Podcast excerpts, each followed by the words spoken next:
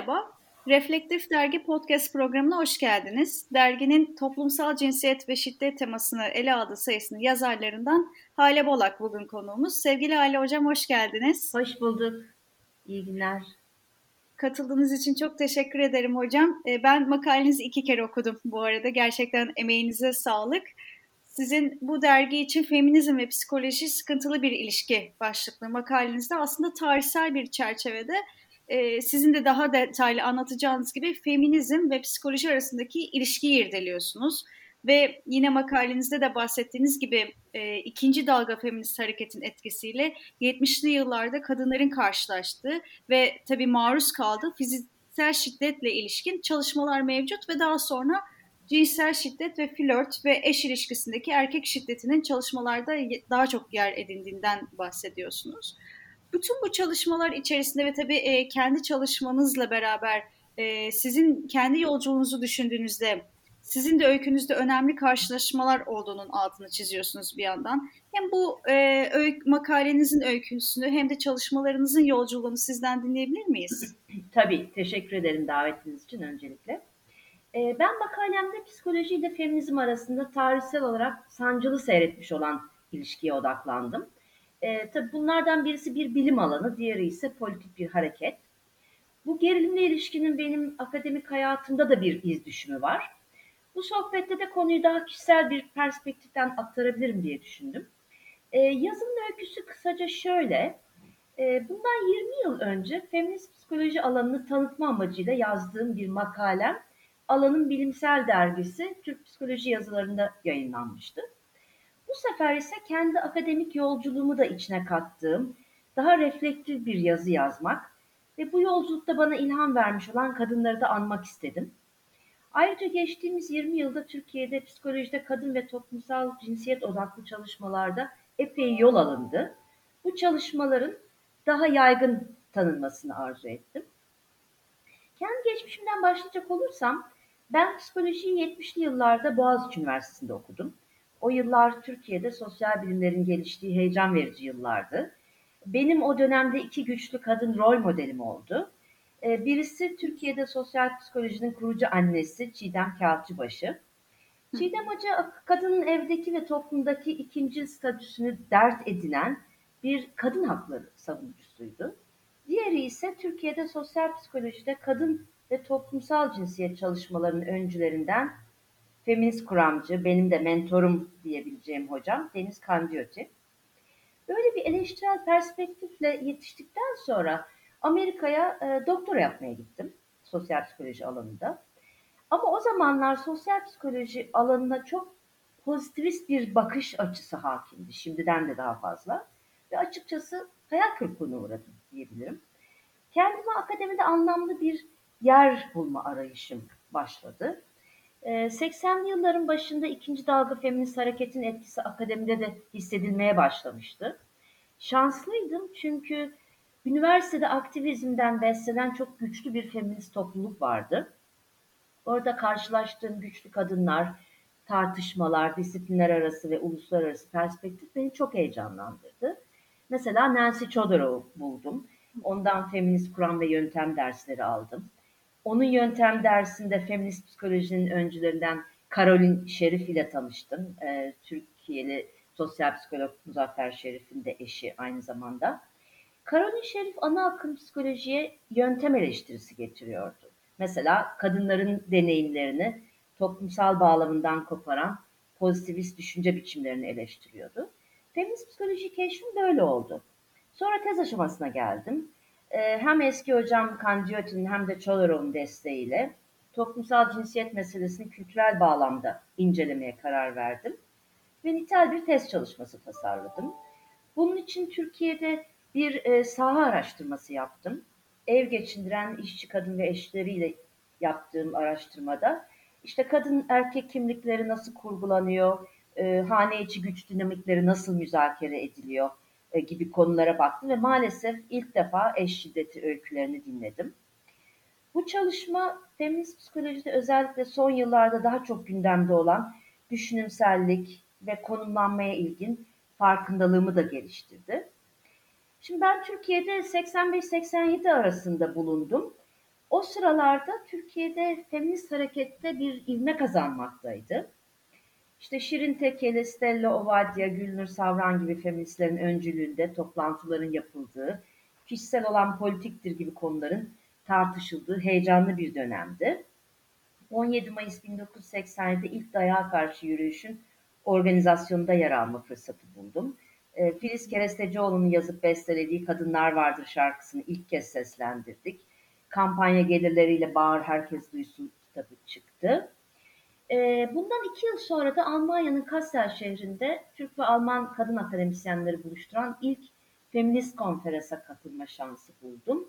Bu konferansta ve sonrasında iletişim yayınlarından çıkan kitaptaki araştırmalar aslında Türkiye'li kadınlara dair cinsellik dair birçok konuyu ilk defa feminist bir perspektif ile mercek altına alıyordu.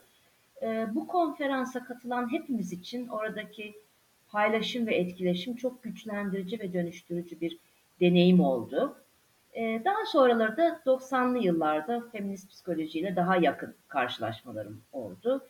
İşte 5 yıl boyunca bir feminist psikoloji yüksek lisans programının başındaydım. Ee, burada hem feminist pedagojiyle tanıştım hem e, çalışma arkadaşlarımdan feminist süreç, aktivizm ve akademi arasındaki ilişkilerle ilgili çok şey öğrendim. Ee, işte o zamandan beri de e, başında da bahsettiğin gibi toplumsal cinsiyet alanında e, değişik araştırmalar yaptım, yapmaya devam ediyorum. E, bu makalemin reflektifin toplumsal cinsiyet ve şiddet sorununu mercek altına alan özel sayısında yer alması benim için çok anlamlı. Çünkü toplumsal cinsiyet temelli şiddetin yani gücünü erkek olmaktan kaynaklanan, iktidar ve imtiyazlar bütününden alan şiddetin bilimsel çalışmalar dahil yaşamın her alanında tezahürleri olmuş, olmakta. Psikoloji de böyle olmuş. Ama akıntıya karşı ses çıkaranlar da hep olmuş. E, makalemde biraz bunlardan da bahsetmeye çalıştım. Hocam gerçekten e, böyle sizden tekrar dinleyince e, kendiniz pratikte e, bu yolculukta gerçekten var olmuşsunuz. Yani bahsettiğiniz dayağa karşı yürüyüş kampanyası veya Kerestecioğlu ile beraber o evet. süreçte. E, biraz da belki e, bu çalışmanızın hani bütün bu yolculuğu bahsettikten sonra biraz da sizin tartışmanızdan da bahsedebiliriz psikolojide feminist eleştiriyi e, farklı kuran model ve kavramsal olarak farklılaşmaları ele alıyorsunuz Reflektif Dergi için yazdığınız makalede. Ve tabii son olarak e, ise alanın geleceğiyle ilgili tartışmadan önce Türkiye'de psikolojide kadın ve toplumsal cinsiyet çalışmalarına dair de bir genel çerçeve çiziyorsunuz. Psikolojide tarihsel olarak e, toplumsal cinsiyetin nasıl geliştiğinizden e, ilgili makalenizde de bahsettiğiniz gibi bu önemli noktalarla beraber bahsedebilir misiniz? Biraz belki e, makalenizin tartışmasından ve sizin önemli bulduğunuz noktalardan devam edebiliriz. Tabii. E, şimdi ikinci dalga feminist hareketin de etkisiyle 80'lerden itibaren feminist psikolojinin eleştirel bir damar olarak kök saldığını ve kendine bir yol açtığını görüyoruz. Bunun farklı e, biçimleri var. E, Önemli olarak feministler tarihsel olarak kadın araştırmacıların seslerinin pek duyulmadığına dikkat çektiler. Kadınların deneyimlerinin dikkate alınmamasını, alındığında da yanlı ele alınmasını eleştirdiler. Toplumsal cinsiyeti kadın erkek farkına indirgeyen bireyci ve özgü, özcü yaklaşımları sorguladılar ve merceklerini kadın ve erkeklerin yaşamlarındaki ilişkisel dinamiklere, toplumsal, ekonomik ve tarihsel eşitsizliklere çevirdiler. Psikolojideki söylemsel şiddeti sorguladılar. Ee, örneğin annelik dayatması gibi egemen, cinsiyetçi ve heteronormatif söylemleri tartışmaya açtılar. Kadına yönelik şiddet ve kürtaj gibi konuları merkeze ve feminist mücadeleye taşıdılar. Ee, bakış açısı kuramı gibi alternatif epistemolojiler ve feminist terapi gibi bütüncül yaklaşımlar geliştirdiler. E, tabii geçen 40 yıllık zaman içinde feminist psikolojide yeni tartışmalar da oldu. Yani kadın ve erkek kimliklerinin tekil olmadığı, e, sosyal sınıf, etnisite ve cinsellik eksenleriyle örülü olarak biçimlendiği zaten bilindikti. Ama psikolojiye kesişimsellik kavramının girmesi geçtiğimiz 10 yılda oldu diyebiliriz. Son yıllarda ise araştırmaların aktivist ve dönüştürücü olma potansiyeli daha çok gündeme gelir oldu. Ben yıllar içinde feminist e, psikolojinin dünyanın farklı yerlerinde nasıl geliştiği meselesine de merak saldım. Hatta bu konudaki bir kitaba Türkiye'nin öyküsünü yazdım. Maalesef Türkiye'de sosyal bilimlerde feministten en az etkilenen disiplinin e, psikoloji olduğunu görüyoruz. Bunun nedenlerine biraz e, kafa yordum. E, bu süreçte feminist psikologların akademide var olma mücadelesini öğrendim. Aslında feminist düşünceler 100 yıldan fazla bir süredir farklı coğrafyalarda çok güçlü bir dirençle karşılaşmış, dışlanmış, yok sayılmış, küçümsenmiş. Ee, bu Avrupa ülkelerinde de olmuş, Amerika'da da olmuş, Doğulu ülkelerde de olmuş. Türkiye'deki duruma gelince feminizmin akademik psikoloji içindeki temsilini bir göstergesi alanın önde gelen bilimsel dergilerinde ne kadar yer bulduğu. Ben iki Hakemli Psikoloji Dergisi üzerinden yaptığım bir çalışmada, Türk Psikoloji Yazarı ve Türk Psikoloji Dergisi, cinsiyet, toplumsal cinsiyet konularının e, temsilini çok düşük kaldığını gördüm. Çok genel olarak baktığımda bile. Fakat ben yine de Türkiye'de feminist psikolojinin geleceğinden umutluyum. Çünkü toplam, toplum genelinde yükselen bireyleşme, işte kadın mücadelesinin devam ediyor olması, genç psikologlar arasında cinsiyetçilik dahil her türlü ötekileştirme ve ayrımcılığa yönelik çalışmaların artışı, feminist psikolojinin gelişimi için alan açıyor olabilir. E, toplumda büyük infial uyandıran kadın cinayetlerinden Özge Canan Aslan Anısı'na 5 yıl önce çıkarılan Türk Psikoloji Yazıları Şiddet Özel Sayısı mesela akademik psikolojide toplumsal duyarlılığın artıyor olmasının bence sevindirici bir göstergesi. Tabii feminist psikolojinin diğer eleştirel psikoloji akımlarıyla teması da çok önemli. Ee, mesela politik psikoloji ile arasındaki ilişkiler bunun bir örneği. Türkiye bağlamında geziyi konu alan araştırmalar mesela bu alana ivme kazandırdı. Ee, bu konuda özel sayı çıktı. Feminist psikolojide güçlendirme odaklı projeler, müdahale çalışmaları hala çok az ve çok kıymetli. Türkiye'de de yavaş yavaş görülmeye başladı. E, feminizm psikolojiye, psikolojimde, psikolojinde feminizme çok ihtiyacı olduğunu düşünüyorum. Hele de şiddetin her türlüsünün giderek artıyor olduğu bu yaşadığımız yer ve zamanda. Aslında son söylediğiniz cümle önemli hocam. Yani e, devam eden bir süreçten de bahsetmekteyiz. Ve tüm bu tarihsel gelişme ve eleştirilerle birlikte e, bugün yaşamakta olduğumuz bir gerçeklik de var. Belki hani biraz hani bugüne dair de siz de bir şey söylemek isteyebilirsiniz. Yani sizin de anlattığınız gibi fiziksel şiddet, cinsel şiddet gibi kavramlarla bugünkü koşulları da belki değerlendirebiliriz. Eğer öyleyse nasıl bir e, gerçeklik var tüm bu kavramları düşündüğümüz zaman ve sizin tabii altını çizmiş olduğunuz önemli bir yer de var makalenizde. Toplumsal cinsiyetin bağlam ve beklentilere göre yeniden üretilen davranış örüntüleri olması. E, ben biraz da belki hani bugün bir süreklilik mi e, yoksa bir e, yani e, değişim e, mi gözlemliyorsunuz? Belki bu noktada bugünkü gerçekliğe dair bir şey söylemek istersiniz diye size sormak isterim. Şimdi tabii Türkiye'de toplumsal cinsiyet temelli şiddet e, iktidarın güç politikalarının tabanda kışkırttığı şiddet yaşamın her alanında artarak devam etmekte. E, değişik düşünürler bu konuya dikkat çekmekteler.